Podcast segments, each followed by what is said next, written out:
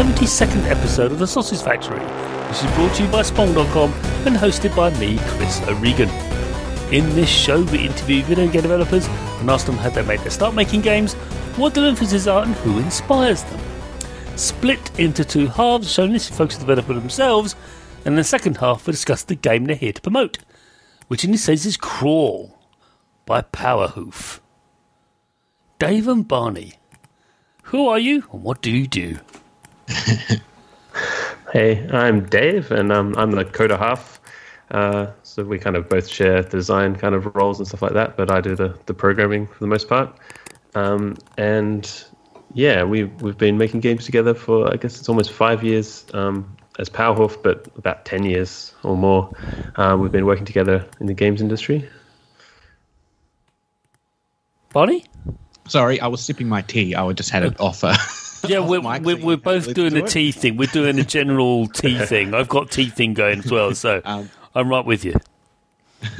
Uh, so I'm the artist half. Uh, my name's Barney Cumming, uh, and yeah, I think I think you'll find our stories are uh, incredibly similar because we we sort of got it into it all together and wound up working together uh, in the industry, and then we got sick of it. Uh, got got sick of the stuff that we got to make in the industry, so we sort of quit together and and started this.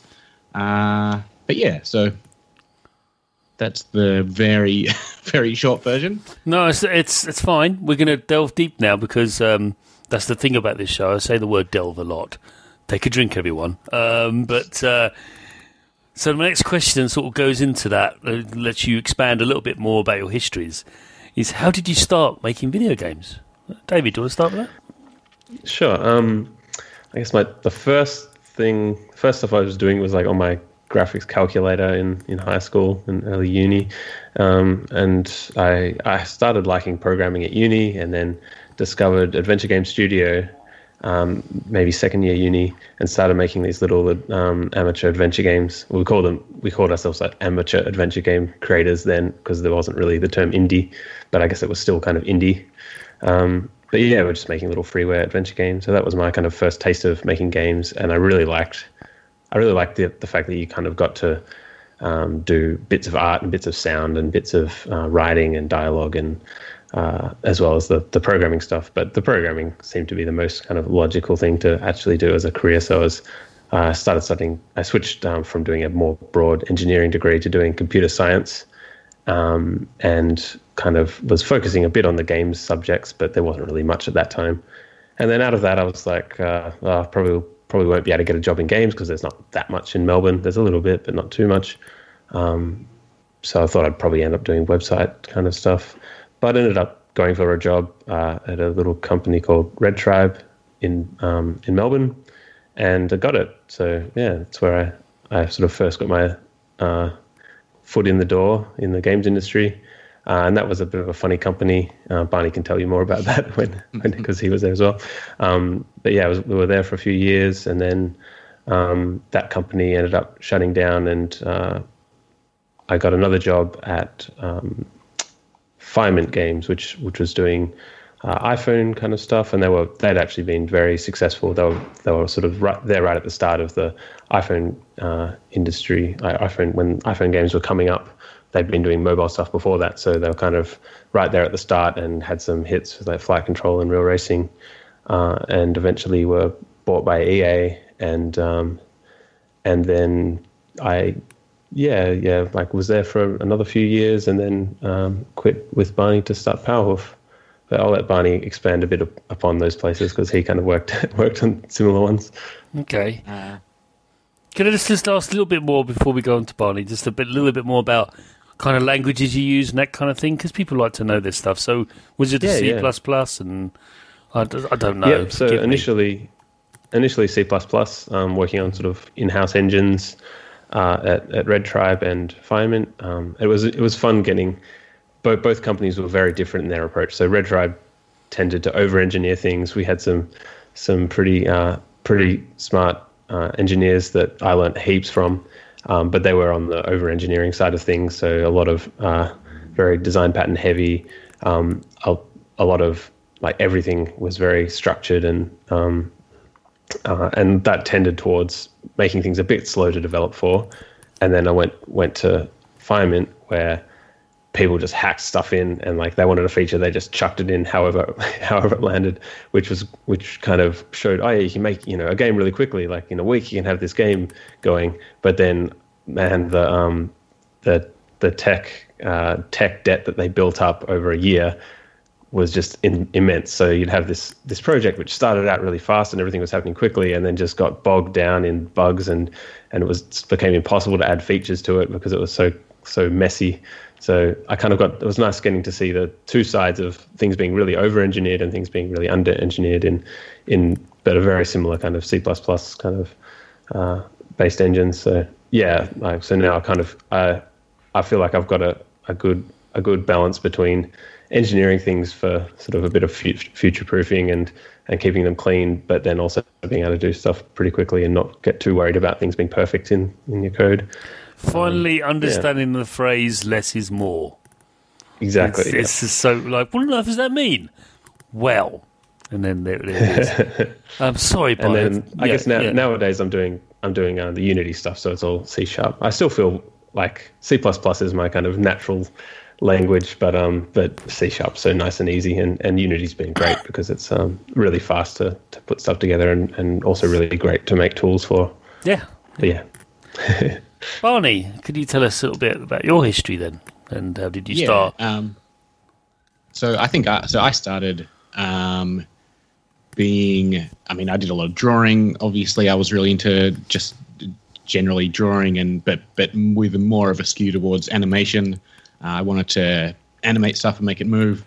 Uh, but I think the the stuff that kind of sent me into games was uh, I I was actually making a lot of board games when I was a kid. I was playing uh, D and D as well, and that was I I was sort of way too young for it, and I had an older cousin who had got me into it, and then I was playing with my other sort of cousins who were all incredibly young my age and all the all the rules were sort of way too complicated for us and so i had uh, I think this was the first real game design stuff I did. I'd sort of designed just a simplified set of rules that was really easy for us to deal with and understand as kids that didn't have all the uh, more complicated stuff. Uh, but it was also that there was a few things that I that I just thought were silly, and I was like, oh, I reckon I can fix those and make those a bit better. Um, and so I'd sort of designed just some different ways that the stats would work, and comparing different stats and having separate roles for hitting things and doing damage to them, as opposed to just the the one armor class thing and stuff like that. Um, and that was really really fun, and I was really hooked on that, and that was uh, you know, especially when I had this audience of a couple of my cousins who always wanted to play, and I was like, you know, the the guy who was controlling the games, and so I think that was kind of what you know got me addicted to making making games for other people to play, sort of thing, and so that branched out a lot into making little board games and things. Uh, we were playing a lot of Super Mario Kart uh, on the on the Super Nintendo, and so and I like made a little board game of of uh, one of the tracks of like the Ghost Valley, the first Ghost Valley track, which we thought was really cool. So we made a little board game of that, and then a bunch of like some weird little RPG rules around that, where we like could you know kind of have like long sessions of playing with these characters, zipping around these um, zipping around the track, and uh, with kind of semi D and D stuff going on around that. And so I think that was that was the start. That was what like hooked me on kind of making things, coming up with rules that were, you know, kind of fun for people to play in. Um, and then I had one set of holidays at our holiday house where another cousin uh, had this program called Hyperstack on the Mac, and that was uh, sort of mostly for doing presentations. Um, but the it had this feature where you could you would sort of do a card, which was just a, a screen uh, with some text or whatever on it. But you could make a button and you could put a script on the button, and the script could say, go to this page, wait one second, then go to that page, wait one second, then go to that page. Um, but with that, you could do animation because you could say, go to this page and wait for 0.1 of a second, then this one for 0.1, then that one, and you could put in a lot of frames. And so with that, firstly, I, I just got hooked on animating things in there. But secondly, it meant that I could make I could put multiple buttons on a page basically, and I could say, oh, you know, make a little choose your own adventure sort of thing where it's like, well, if you choose to do this, we'll trigger this animation and you'll wind up on this page. Doing that will trigger another animation. And so, yeah, I sort of got got hooked on that. Um, wound up doing kind of some really crappy text adventure sort of stuff in Turbo Basic, um, and then I I kind of when it came time to actually like you know think about careers though um, it just never occurred to me that that video games was a thing that you could do. So i i just focused in on the animation stuff you know. I, I was uh, when i was a bit older i started teaching myself 3d animation. Um, and so yeah when it came for a job i just thought oh well i've got to find somewhere where i can do 3d animation. Uh, and i went in i did that in uh, Sydney here in Australia, where Sydney has a lot more kind of film and TV work, and I sort of did that for a while, but I didn't, you know, I didn't live it that much. It was, it was very uncreative. It was very like you're just being told exactly what to do down to the sort of millimeter of well this hand has to move exactly like this and you know this has to happen over this this many seconds and there was really no kind of creating or inventing. It was just as an animator, you were like a tool that someone else was using to create their vision just because they didn't know how to use the software, sort of thing. So it was pretty it was pretty boring, even though I was you know animating professionally. Um, so I moved back to Melbourne. And in Melbourne, all the there, there wasn't film and TV companies. There was just games companies. So I thought, oh well, I can animate for a games company, I guess. Uh, and you know, I lucked into this job at this very um, disorganized company, Red Tribe, where I met Dave, which um, there was kind of a lot of uh, sort of frustrating things about it being disorganized, but there was also a lot of great things. And the great things were that me and Dave got an opportunity to kind of jump in and take on really high responsibility stuff that, that we never, you know, would have would have regularly got a chance to do. So because we, I think, um, both of us were people who had kind of done a lot of hobbyist game making in our own time, we were both kind of used to, uh, you know, thinking a bit broader than just the art or just the programming. Um, and there was a lot of problems at this company where the artists would there would be a design meeting someone would give a brief on what a mechanic would be and the artists would hear the brief and say right these are the animations i have to do the coders would hear the brief and make some code but they would never talk to each other and then when it came implementation time, the thing would just not work properly or, or look a bit weird, and and it would be because the two teams had different interpretations of how the system would work uh, mechanically, and and the you know the artists would just be like, well, it's the programmer's problem; they didn't program it right because you know I made it like this, and the uh, coders would be like, well, these animations don't work with this system, you know, and so everyone would just wipe their hands of it, and and we'd have a crappy looking thing in the game. And so I think me and Dave wound up getting our kind of opportunity to to have a lot more control just because both of us were like really unhappy if it if it didn't work in game. And so we you know talk together and work it out and be like you know why why does this animation look bad? Oh we're triggering it in this way. And the you know the animations were made expecting that you'd you'd interrupt the animation into this one, not that you'd cue it up and trigger afterwards, or you know all those little kind of fiddly details. And and we kind of liked working working on those details. So yeah, that's kind of how we wound up uh, getting to do much you know much more kind of uh, like creative direction and, and leading teams and stuff like that than we we probably should have at the time. Um, but yeah, that was that was at uh, a company called Red Tribe, which unfortunately went out of business. And then uh, both of us went off and got got games at different mobile companies. Those mobile companies were very successful because they were doing well. Uh, EA just bought both of those companies and moved them into the building together. So suddenly, me and Dave were working at the same company again. Um, and that was just around the time that microtransactions and um, you know this sort of free to play, but but all these sort of you know often very sneaky sort of psychological tricks to get to get uh, cash out of people were, were really being established as like this is best business practices and you know and it's kind of irresponsible uh, to to not to not do it like that because you're just to sort of not make money.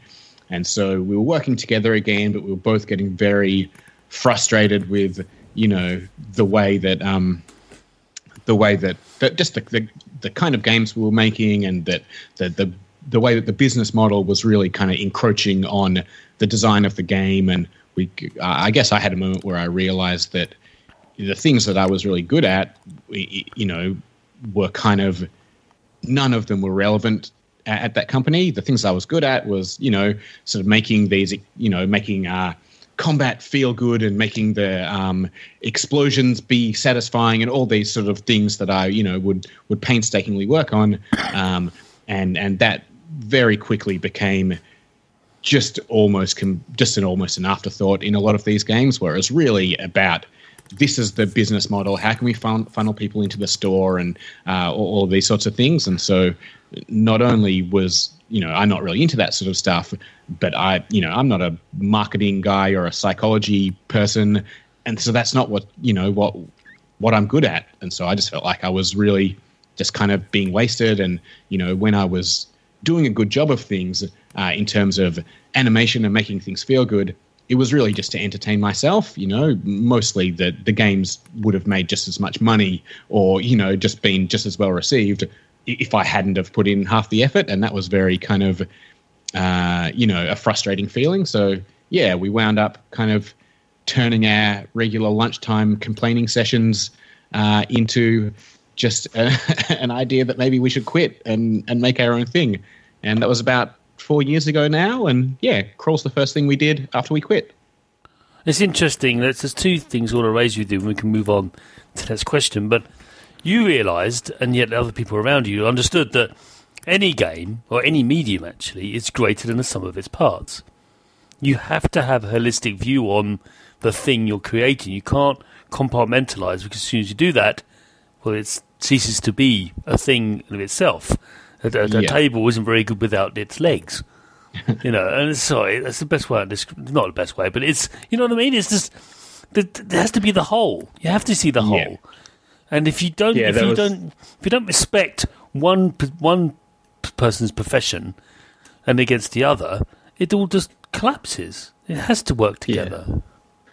Yeah, it was, it was unfortunate. That that time was, I think, for a lot of uh, game studios, who especially in the mobile space, it was it was like okay, all these people are making money on um, on freemium, and people are stopped, and and you know premium games are, aren't making money anymore, and so there was this huge swing towards the the um, freemium and pay to win stuff uh, because there was just like a panic kind of thing. It's like, okay, we've got to do this, and everything has to be like this. And there was like a mandate from EA that we can't have any more games that aren't freemium, and um, and we suddenly had all these marketing people coming in and giving us talks on how to make our um, our DAU targets and stuff like that. And we were coming from like, oh, we just make the game good, and then people will hopefully buy it. Um, to this different approach, and it was very. It, it they just swung way too hard, and it's just like, don't worry about how the game reviews. That doesn't matter. That doesn't sell units. The only thing that's important is whether it's um, our engagement is high enough to be able to get people to buy more things in game, and and that kind of uh, felt really icky. Uh, and thankfully now things are kind of balanced a lot more. Uh, um, I, like to a certain degree. I think it's still a bit iffy in a lot of ways. Well, now now the problem's gone into like loot boxes and gambling, and you're seeing a big backlash against that, um, which is good. Yeah, I, it's, I think you're, um, it'll balance out, but yeah, it yeah, takes time. I, I, think there's a bit of hubris going on. Uh, hopefully, hopefully, people going, wait, we can't do this anymore. I mean, the fact that you know Disney, Disney, this this this thing now that's become Disney, which used to be another thing. but now it's this I don't know what it is. Come over to EA and went, "What are you doing? What What are you doing?" And it's like, yeah. um, "You can't do this. You know, you you this is no, no." So um, no, just no. Uh, and I th- it's very interesting. These two behemoths. One's going, "What are you doing?" One's larger than the other. Going, "What? Are, what, are, what are you doing?"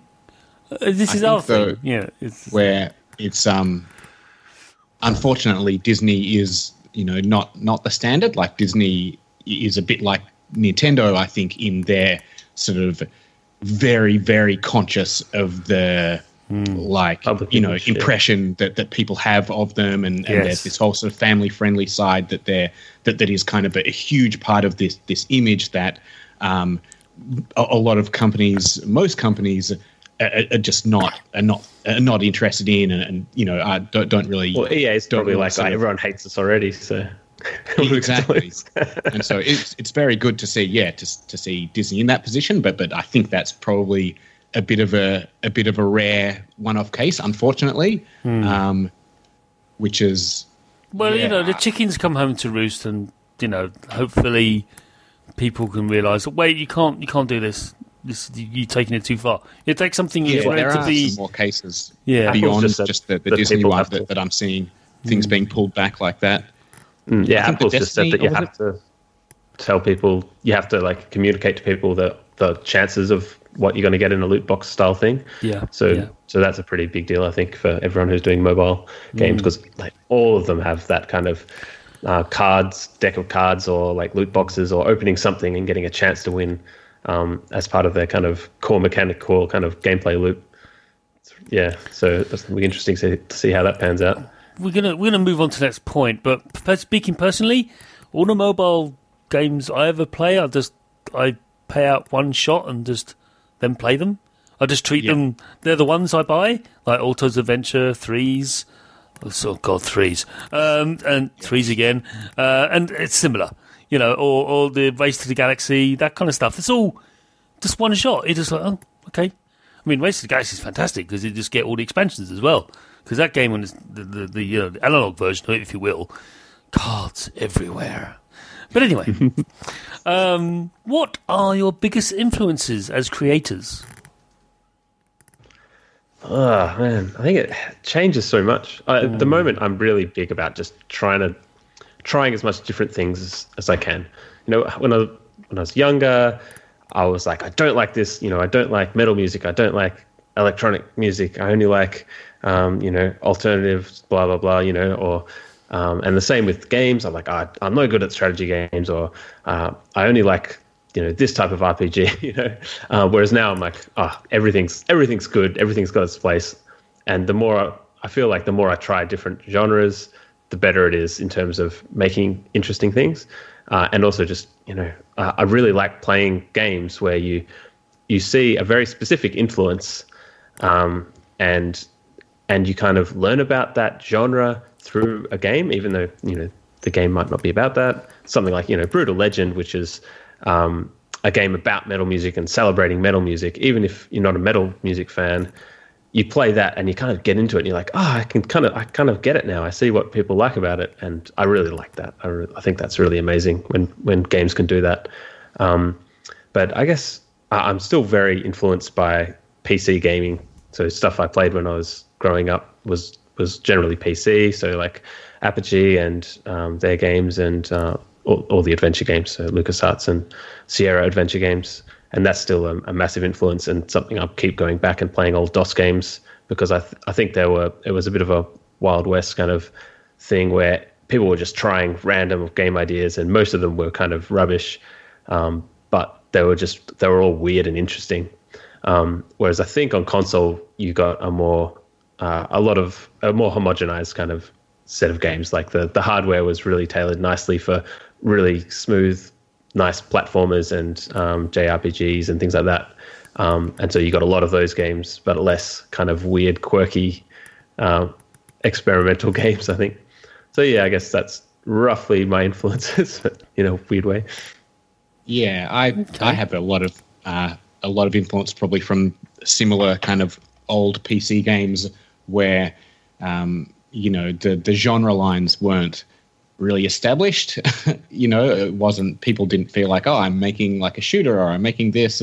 Um, it was just let's just see how I can make some you know some graphics interact with some other graphics in a way that that feels good and so you know a lot of my gaming when i was young was just like pc games like alley cat and all these kind of um, just just weird things that um, you know I, I don't really know what genre i'd put them into anymore these days um, and yeah I, I think that's that's kind of something that's um, coming back a bit you know in the indie scene um, but that you know, it's understandable how things kind of get get sort of put into specific genres, so they're easy to understand for people. Like this is what I'll get when I buy this thing, and then you know it's been going on for long enough that people's influences are specific other games, and and uh, you know, so they're just sort of building on pre-existing things instead of just inventing inventing stuff from nowhere.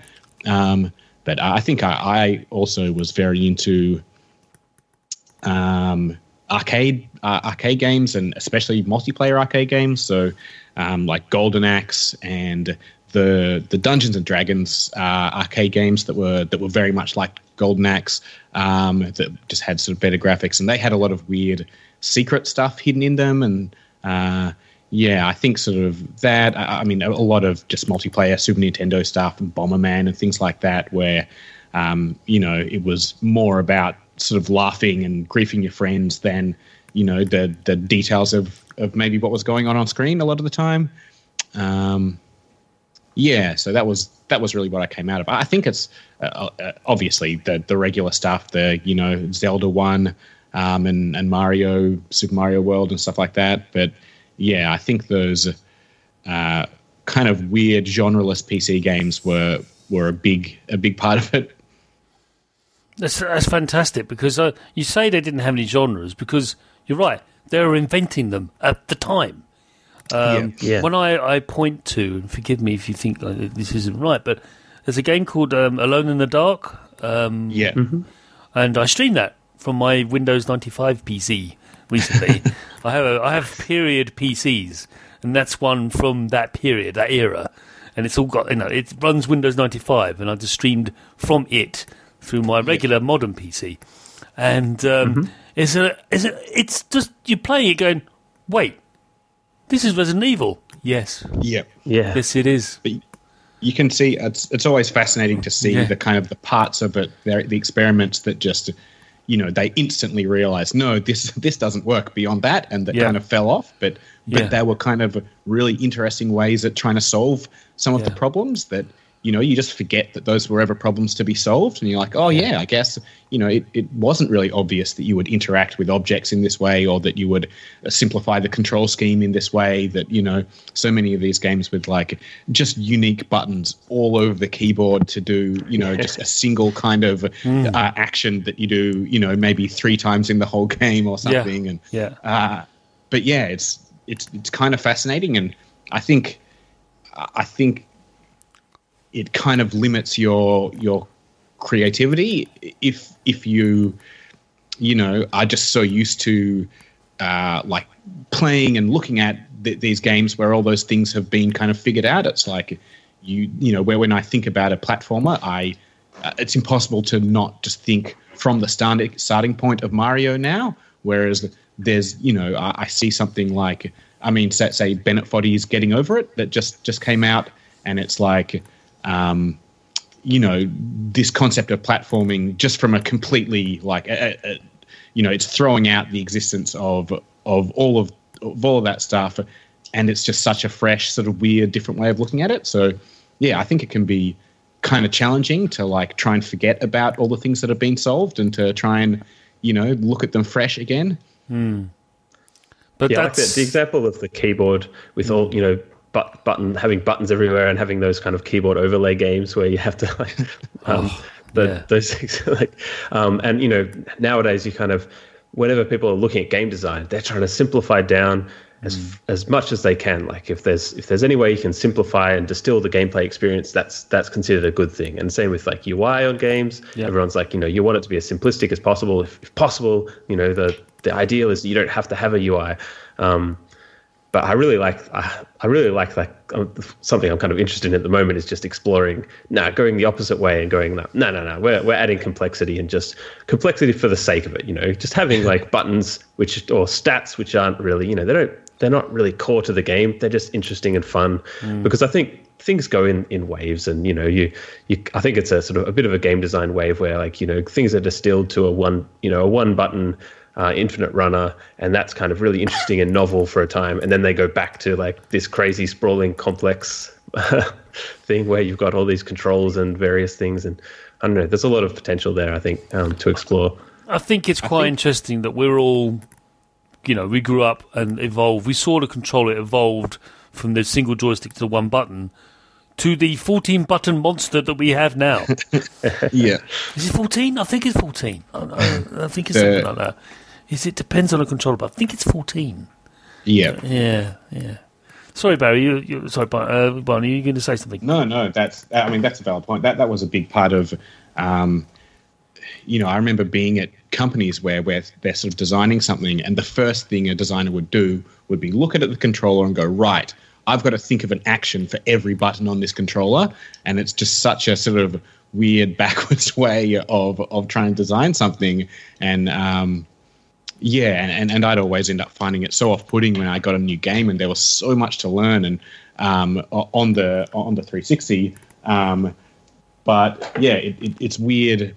It's weird how the I, I, think that there would be a lot to learn in that way, but but but the the scope of the game would feel very known. Like if I pick up, say, a third person action game, I think I can probably play like two minutes and have a very good sense of what they're going to throw at me for the entire duration of the game.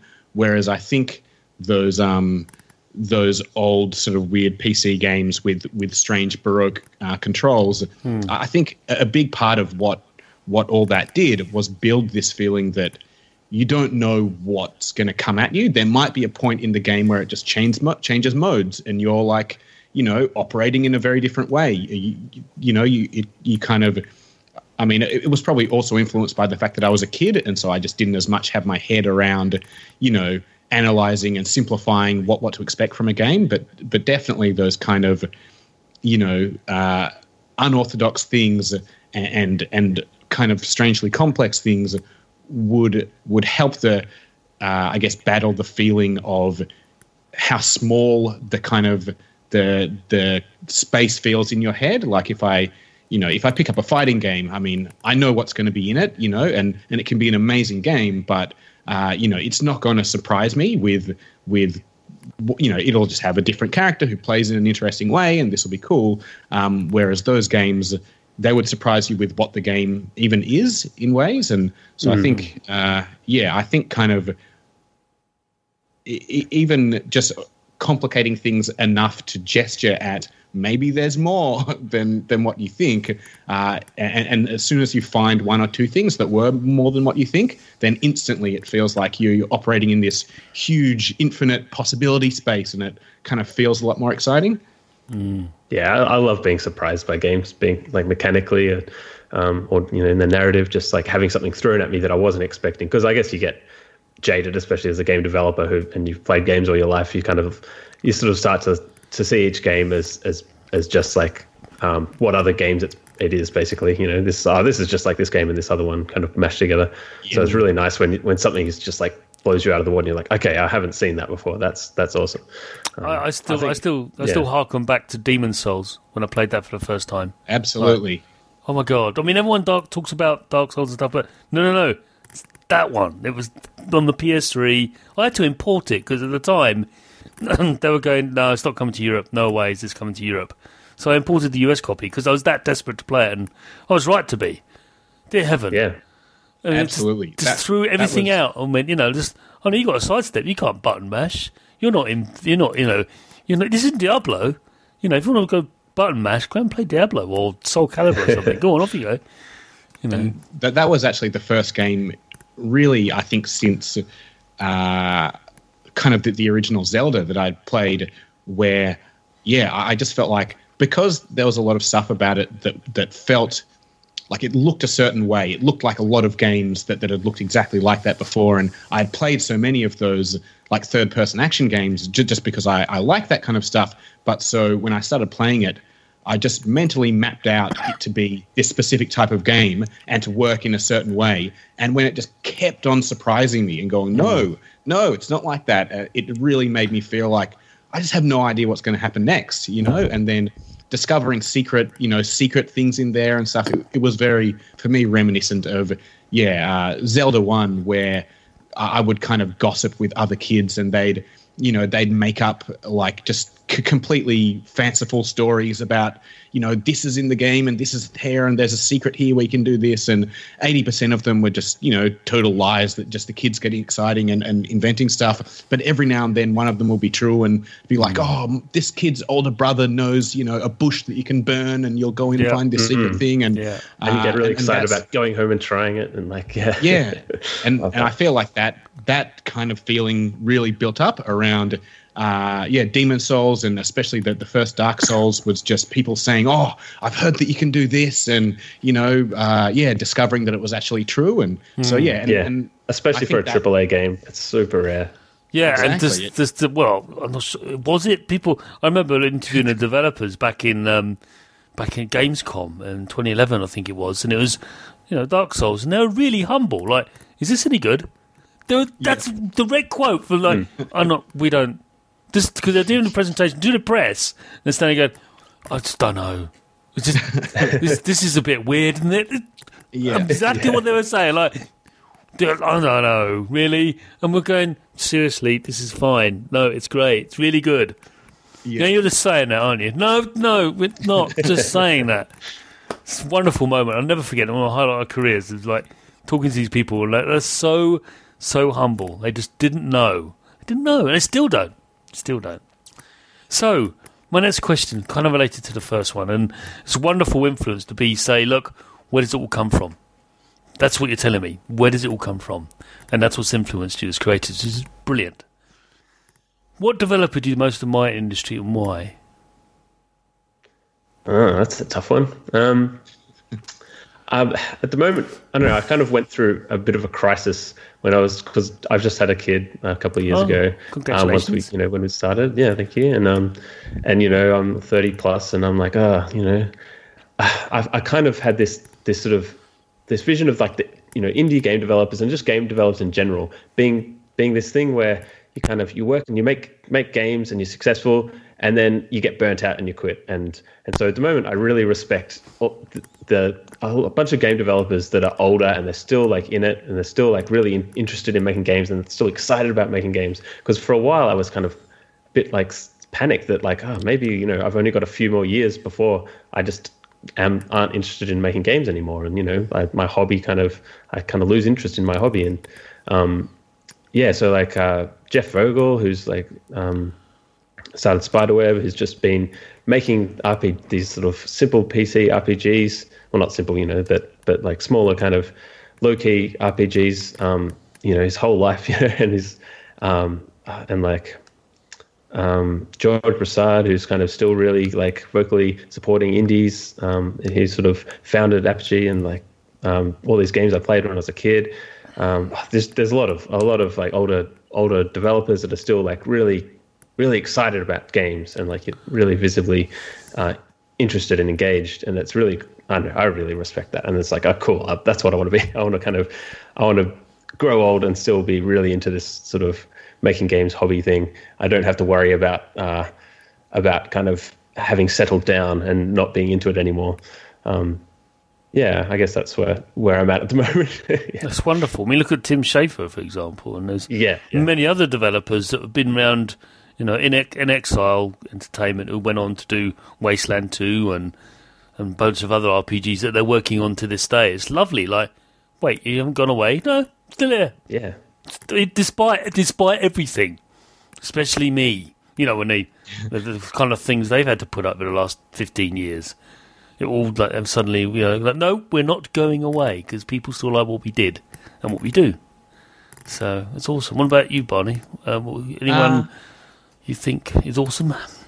I mean, I think uh, I'm I'm really enjoying watching uh, like Fullbright and Campo Santo kind of uh, stepping stepping away from uh, action, like just sort of combat mechanics in things, uh, which is weird because I think the main thing that I'm that I'm excited about designing is always combat mechanics. But it's really cool to see these guys uh, making short form things that are more just the story elements in in uh, kind of first person games. So yeah, I'm really excited by anyone who's making kind of new weird weird approaches and and to see those guys doing such a good job uh, i think uh, the i mean in terms of people that i'm just impressed with uh, this uh, uh, the guy who made downwell uh, Ojiro Fumoto. I think this is like his first game. I think he's really young, and I think Downwell is just the most like phenomenally tightly uh, designed game that that I've played in just forever. It, it puts like it just it makes me embarrassed about how kind of messy and unelegant all of my all my kind of mechanical design ideas are. Um, so yeah, I mean it's just it's just there's so many kind of great you know great new new uh, new kind of things coming out every day. It's really hard to just narrow it down, but. Um, I'm super impressed by. I mean, we, we've got some friends who are who are like this, just people who are doing the risky stuff that I don't I don't really have the guts to do. I think that's probably why why I'm particularly impressed by yeah Fullbright and Campo Santo because I feel like I I just wouldn't have the guts to to to build something uh, that I'm investing all this money in that I'm you know really that needs to be commercially successful to a certain scale that's kind of taking so many risks in terms of what people expect from a game. And so I'm kind of glad that these other guys are doing it so that uh, you know like I mean I mean personally I love just making arcade action things but I also like you know other stuff. And I'm I'm really stoked that some of those barriers are being broken down, and maybe that you know when I have a, a really cool idea for a game that winds up just being like purely story or or some weird life simulator that doesn't have any combat that kind of people will have pushed into those areas already and people will you know be be ready to buy and play that kind of stuff. It's um wonderful response and list of uh, uh, downwell when i saw that i thought wait, is that a Spectrum game? It looks like a Spectrum yeah. game.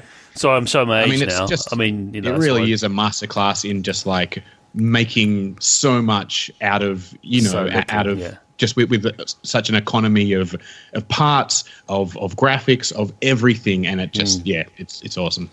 But um, yeah, it's we certainly live in interesting times. But I wouldn't do yourself down. You've taken risks with Crawl, and we're going to talk about that later. Good risks risks that turn out to be, wait, you're really a monster. Yes, yes, I am. I thought I knew you. No, no, you don't.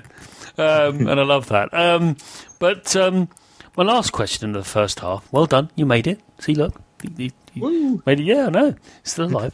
um, so, but it's my it's my favourite question because it gives me a hint as to what makes you really excited and keeps you going in this industry.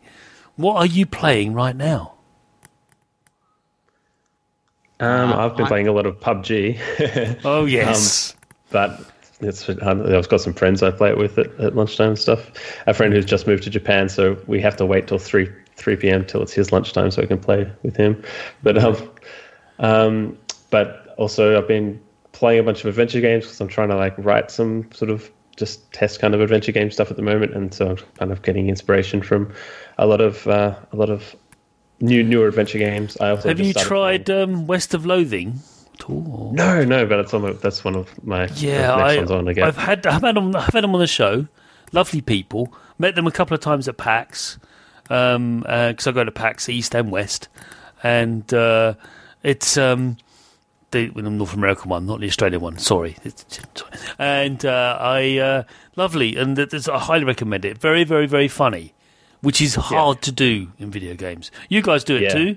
You you got comedy as well, but dear God, it, I don't know how. It's just comedy is so so hard to do in any medium. Jokes are hard, I think. They're, they're hard. I mean, for me, I, I still we're, we're, good at we're good at wackiness, but we're and and silliness. Um, but yeah, man, like trying to think about how to go in and make a full comedy game is a bit a bit daunting. I've been yeah, thinking about that yeah. a bit recently, and like you've really got to, yeah, Jokes are hard. Yeah. jokes are hard, but you know the, when you it's worth taking challenges there. Yes, yes, exactly. But um, and PUBG is its own emergent hilarity. Like it's what people don't understand, as I'm sure you know, is that that game came out of Arma Three. Yeah, which was yeah. basically a muzzle flash game. I call it muzzle flash games, you know, because if you see a muzzle flash in the distance, you're probably dead. You're dead. probably dead and people complain about, oh, play for half an hour, nothing happens. Really? Well, half an hour. How did you last that long? That's the beauty of it.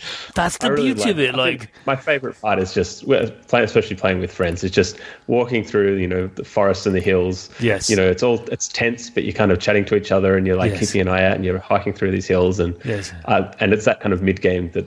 I think that's the bit I find myself enjoying the most, even though then I just get shot by someone I can't see. yeah, and it's just the whispering. Go, can you hear that? What? What? It's just me burping. No, it wasn't you burping. oh, look, look, shadow, shadow, shadow. No, it's not. It's just the bush. And you start shooting at the bush. It's brilliant. it's wonderful. That's that's the thing very about that game. It's just if you don't understand, it's just it's not about the shooting of other people. It's about shooting at imaginary other people until it turns out to be an actual yeah. person. you know, how could a door be so terrifying when it's open? Yeah. yeah. It's like you know, incredible. Anyway, um, Barney, what were you been uh, d- distracting yourself with? Uh, so, I mean, I've been mostly still Downwell and Devil Daggers. Um, I just get such short. Uh, uh, I'm not sure if you're aware of Devil Daggers, but it's uh, sort of first person, um, kind of Quake uh, like aesthetic, and it's just a, a really quick arena game where you might um, die in 10 seconds, 30 seconds, a minute and a half, um, but it's just so perfectly made. It's basically a, yeah, kind of equivalent to Downwell in, in just how sort of quick and tight it is. How what Um, platform is this? Forgive me, Devil. Just yeah. PC, I think. Okay, Yeah. okay. But yeah, it's it's really really great for just short short burst sessions. Um, because yeah, usually I don't really have much time at the moment. I've got Dark Souls three sitting there with I think I put about twenty hours into it, and I just keep on.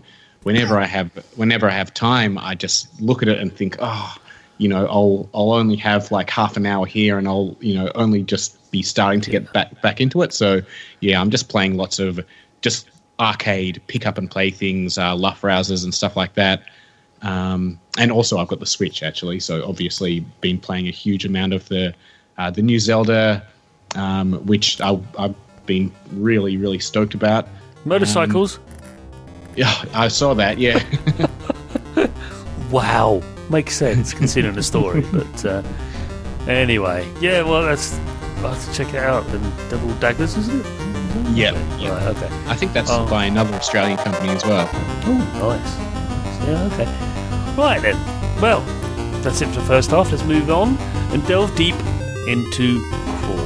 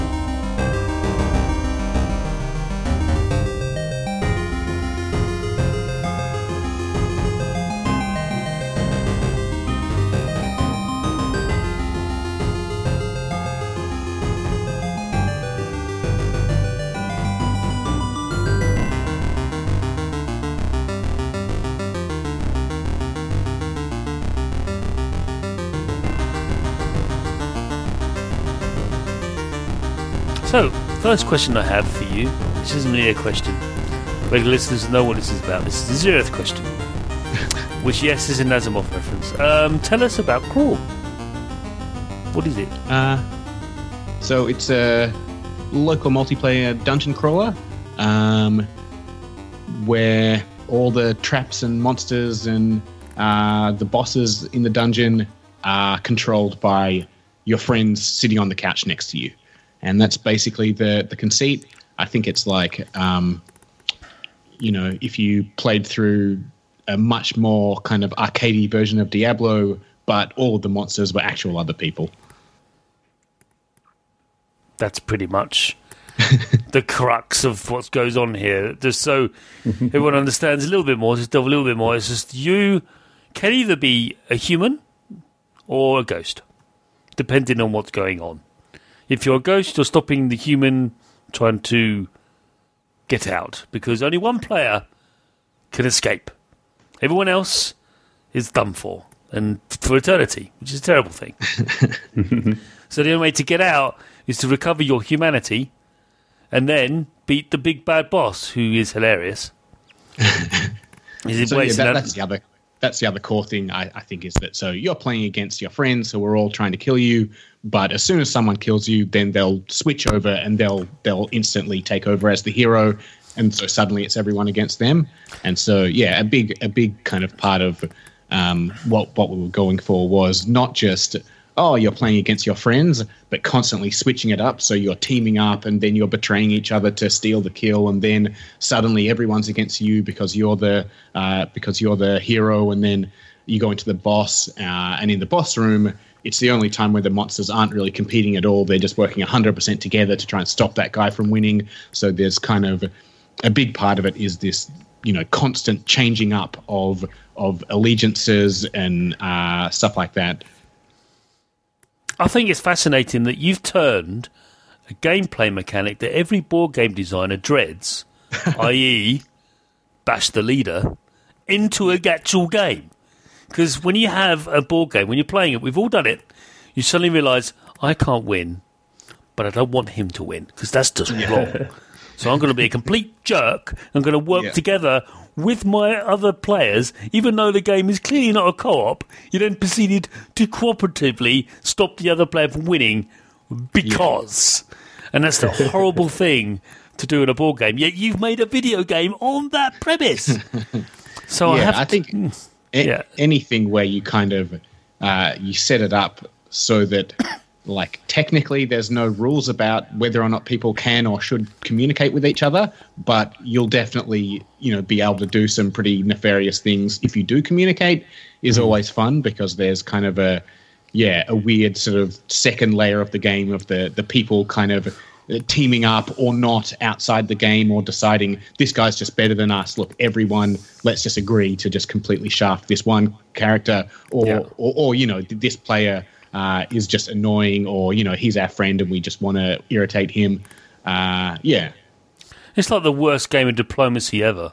Yeah, which it's a terrible game anyway. But I think sorry everyone if you take offence to that. But I just think it's just a a, a friend breaking game. Don't. yeah Um, I know of people who like haven't spoken to other in decades because of well they invaded Italy. Just anyway. Um, my first proper design question is: There are aspects of Crawl that seem to be drawn for being a game master, stroke dungeon master in pen and paper RPGs. Was this an inspiration? Uh, yeah, definitely. I think. Um, I mean, I think probably a, a huge inspiration was actually just a- as a kid. I I think like some some someone older bought me like an expensive monstrous manual, and that just you know I, I was kind of. I used I used it a little bit in the games, but mostly it was just like something that was just me sitting around being fascinated by these monsters and reading about them, and you know just sort of mentally uh, like fantasizing about uh, you know yeah all, all the sort of cool badass stuff they could do and where they lived and them battling other things. Uh, so I think really yeah, a huge part of it was was just the excitement out of just making a big, you know, a big kind of pile of different monsters, all with kind of different personalities and stuff. Um, yeah, Yeah, I there- think there we was kind actually of drew more and more inspiration as we went along. Like initially, it was probably more. Uh, we, we sort of started it as a little game jam, um, and Barney kind of brought it along, and it was where, where we were doing a bunch of local multiplayer games and kind of play them all at my place. And so it was it was kind of a, oh, this will just be a little arcadey like you hit people with a sword, and, and then there's random monsters that shoot you. But sort of as we went along, game we added sort of more depth to the game. We added a lot more of the Dungeons and Dragons feel because it kind of uh, people uh, we, we had this sort of problem where we were trying to communicate uh, these strange game mechanics to people and get them uh, to play the game in, in sort of the right way. Um, and until we sort of realized, oh, we can kind of just borrow from the classic tropes, you know, um, Dun- Dungeons and Dragons tropes and stuff like that, we, we had a really hard time trying to communicate to the player what they should be doing. Um, and so we sort of started leaning on the, the Dungeons and Dragons stuff more and more as we went along, I think. Yeah, I mean, speaking as someone who regularly sits behind a cardboard screen, um, I didn't empathise with a lot of what was going on. However, a DM is not an adversary, It's not there to be the person who's uh, against the players. He's a referee, or he or she, sorry, is a referee. They're, they're, they're, navigating the players through the adventure as they see fit. I mean, the best question, or the most common question that GM will ask is, "What do you want to do now?" Yeah. Because that's what you say a lot. And also, the other response is typically yes, and really, as a game master, it really I just felt so much empathy with when I turned into a ghost. It's like, oh great, now I'm going to have to make this hero a misery, life their life a misery, I mean, or, or we were- challenge them. You know, when we were initially um, sort of figuring out the the core the core things, um, we initially didn't have the ghosts. Uh, you know, at first it was just well, they would just automatically spawn as a monster, and then you'd sort of, uh, you know, it it wound up very obviously frustrating just having your existence taken away, and then suddenly you're a monster, and so it was obvious that we, you know, we needed some kind of continuing existence once you're not a monster. Um, and I mean, as soon as we came up with the concept of them being ghosts, you know, it, it, it was so obvious and it worked so well because mechanically um, that lines up perfectly with with the, the story of being a ghost, right? You know, you're a ghost, but you can't physically touch people, so all of the rules of the mechanics of the game are just inherent. You, you know, it, it doesn't it doesn't sort of take a tutorial screen to explain what's going on. Um, and so so that was really good. But we were definitely before we thought of the ghost thinking about you know maybe you're just a disembodied hand or a cursor or something that would have been much more like a kind of DM reaching into the game and just moving stuff around. But but yeah, the the ghost thing and so many other things in the game wound up being we couldn't really make it work until we had a kind of real world sort of analogy that that kind of implied how the mechanics would work and so many of those analogies came from Dungeons and Dragons hmm. Absolutely, I mean, it, it it seeps right through the screen when you're playing it. And the second question I have is about the big bad monster. Now, speaking as someone who once participated in raids in World of Warcraft, this was back in the day when it was forty-man raids, not 25 mm-hmm. Yes. Oh wow. took out I took out Nefarian. Never forget it. Highlight of my you know gaming experience was working with 39 other like-minded individuals for a common goal, um, which was basically 30, 30, 40 people working together to overcome a piece of code. God's sake. yep But anyway, that's not the point. Um, the point I'm trying to make is you turn this on its head. If it's not the raid, well, it is the raid, but you're the boss monster taking out the single player. How Yeah. did this evolve? How did this develop? Was it something that just went, well, let's just turn on its head. Let's just literally bash the leader until they start crying. I mean, what? How? How did this come about? it kind of evolved slowly. Like it started out as as kind of a, a, a collection of traps in the shape of a boss that would just randomly spawn in a room, and then we kind of we needed an end game. So initially, it, like the first time we kind of tried it out with people, you just like keep going down levels until everyone got bored and you decided to turn the game off. Um, there was no end game, and we tried a bunch of different like end games. Like we had a you know you had a certain number of lives as a um, as a ghost, and then once they ran out, you know you you were out of the game, and you just had to wait for everyone else to finish, which is pretty dull. Um, we tried having it so there's just a set number of levels, and once you reach the the sort of the limit, then people you just it just tallies up who did the most damage, and that was just this found felt really arbitrary. And then we're like, well, what what do you know? What do RPGs end with? And they all end with a giant boss. So uh, that well, you know, it's sort of again like borrowing from from just like Dungeons and Dragons and different um, all the games that the, that that sort of spawned. It was kind of as soon as we thought of that, it's like, oh yeah, well that's kind of the obvious end to a game. Like why why didn't we just do that to begin with? But until you yeah it was of- like the ghost you thing, kind of like have to once- work yourself up to the obvious thing. yeah once you've thought of it it's like oh it definitely has to be that but leading up to it it was actually surprisingly you know surprisingly long time before before that kind of crossed our mind Most solutions are hidden in plain sight. That's Yeah. all, you know, that's wisdom has taught me Yeah, that. Age has exactly, taught me exactly. that. Like, it's in front of my face, isn't it? Where are my glasses? They're on your forehead. Oh, yeah. yeah, really So- well designed things just yeah. don't seem like they're designed at all. They just seem like, oh yeah, that's Yeah. obviously how it works. Yeah. That would have been easy to design. You know? Yeah.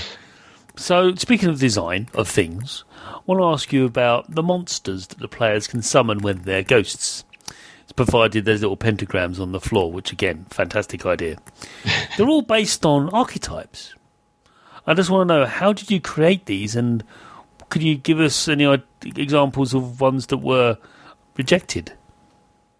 Uh, so I think the the monsters were always kind of simultaneously designed from two directions. I think like on some days I'd just sit down and just draw stuff and just be like, well, I'll just you know, uh, I'll just draw as many kind of interesting guys as as I can, and um, the the inspiration for mechanics will grow out of the way that they look. You know, so obviously, uh, you know, a guy with big claws on his on his hands will want to slash with those, and and then at the same time, or, or on alternate days, I'd just sit down and just brainstorm. Well, these are the mechanics we've got. These are the ways that we can throw damage boxes and, and objects at other people. These are the ways we've done it so far. These are other ways that we haven't used yet that that might be uh, kind of, you know, might be give different gameplay options. And so I'd sort of be working from both those directions, and then they they'd kind of come together, you know, in the middle somewhere, or where they did come together. That would be where there's a kind of a good a good interesting monster.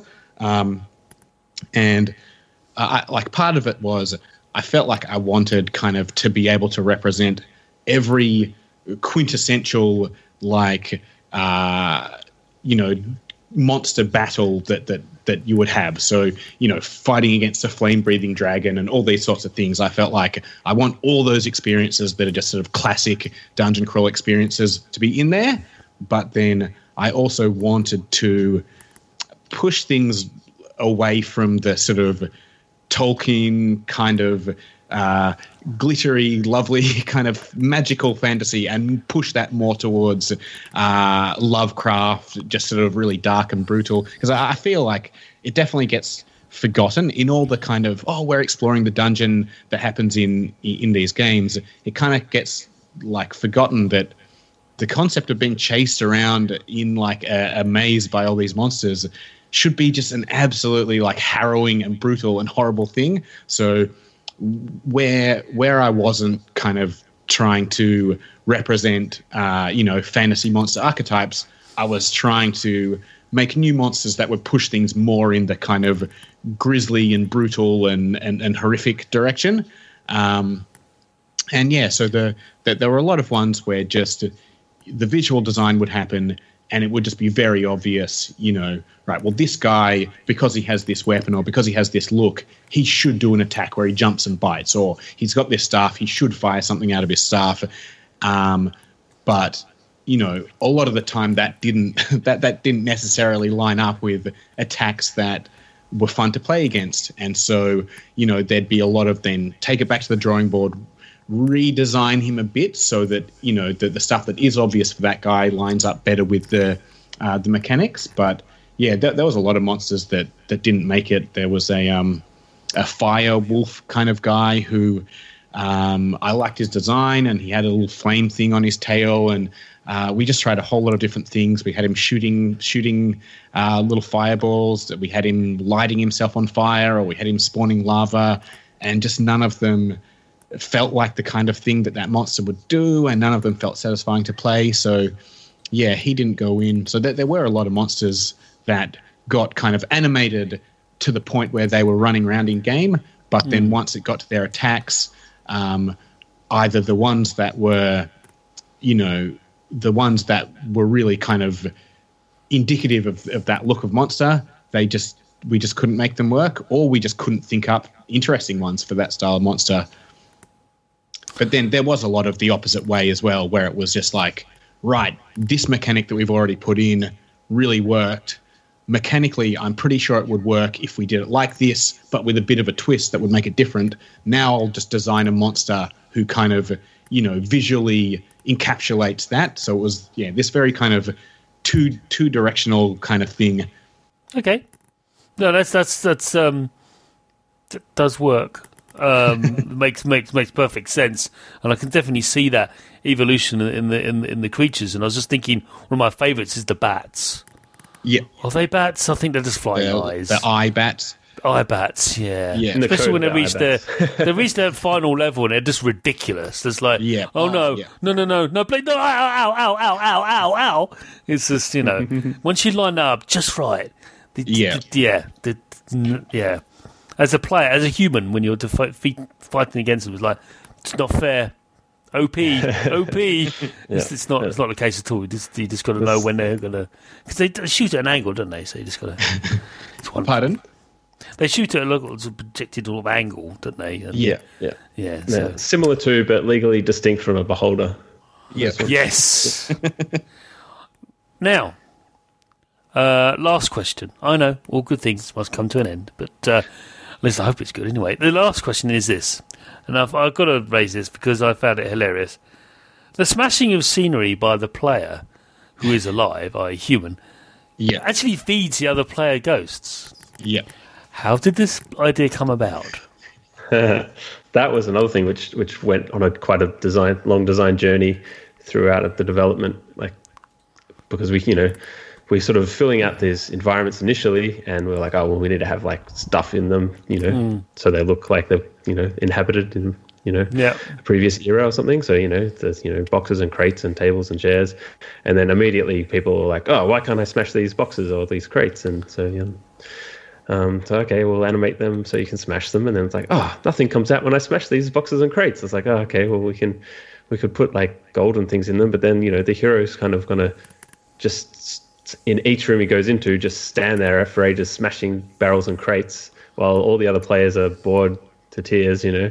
Um, and so we can't just, you know, we had a lot of a lot of players, especially in the very first iteration uh, when we first released on early access. They just walk into a room, smash all the crates, walk into the next room, smash all the crates, and everyone else was just like, "Come on, come on." Um, so the the way we tried to fight against that was, yeah, okay, we'll we'll make it so smashing the boxes actually um, helps the ghosts out. So you're smashing them, and the ghosts are like, "Oh, sweet, that's giving me stuff to pick up, so I can pick up the stuff, and then I can drop blobs uh, to to attack the player." Um, and then the last iteration was something we added right near the end um, that Barney just sort of put in as a little test, and it was like really awesome. So we had to keep it in, which was that ghosts could actually get in in the scenery, uh, pick it up, and then throw it at the player. Um, so yeah, it came. It went on a long journey. That one. Yeah, the poltergeist idea is brilliant. You know, why not throw themselves because they're just immaterial beings which can you know temporarily possess things. Why not one have of the them? first things we you know- wanted was just to be able to like hover a cup or a pen above it and go, "Ooh, I'm a ghost." Yeah, yeah. And it took it took yeah, it took a good couple of years before we got some ghosts making things hover and fly around. Yeah. Yeah, be I a still- weapon. Pa- Pardon? Be a weapon. You know, Yeah. yeah, yeah. I, I still um slightly regret, regret not finding a way to give the both just ghosts a button that they can press just to make them go ooh. There, there's potential there. That might be a DLC point. You know, Yeah. yeah. Loot crate. You know, get different types of ooze, Different taunts. Yep. different taunts of ooze, and, and sheets, sheets to wear. Don't forget that. Yeah. Um, but um, no, well, that's that's my final question. I know, sad, but um, let's see. Crawl is out on Windows PC and Nintendo Switch right now. Is that right? Yeah, and Xbox and PlayStation as well. Ah, on ev- right. on everything. So, all of the things. All of the Yeah. things. Um, is it on Mac? I can't remember. I haven't checked. Yep, yep. Uh, it is. Yeah. Mac and My lap- yeah. Yeah, my laptop is, is a Mac because you can take a bullet, and I travel a lot. You know what they're like. It is like I am not going to die. So you know. So, so other than that, it's a. I'm a big PC gamer personally, but um, gentlemen, it's been fantastic having you on. It's been wonderful hearing about your uh, histories and your inspirations and your your uh, interesting uh, story of uh, how Crawl came to be and how it is.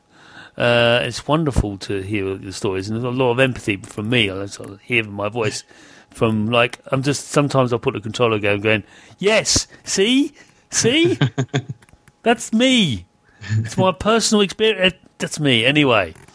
But um, well, I do wish you the best of luck in your future endeavours, and you're more than welcome to come back on to tell about whatever next is up uh, up your sleeves. Um, Thank you. but um, I hope you enjoyed it, and um, Absolutely. we do wish you the very best of luck. Yeah, Thanks very thanks much. so much. It's It's been a blast. Always happy to dig into all the silly design nitty gritty stuff. It's always fun.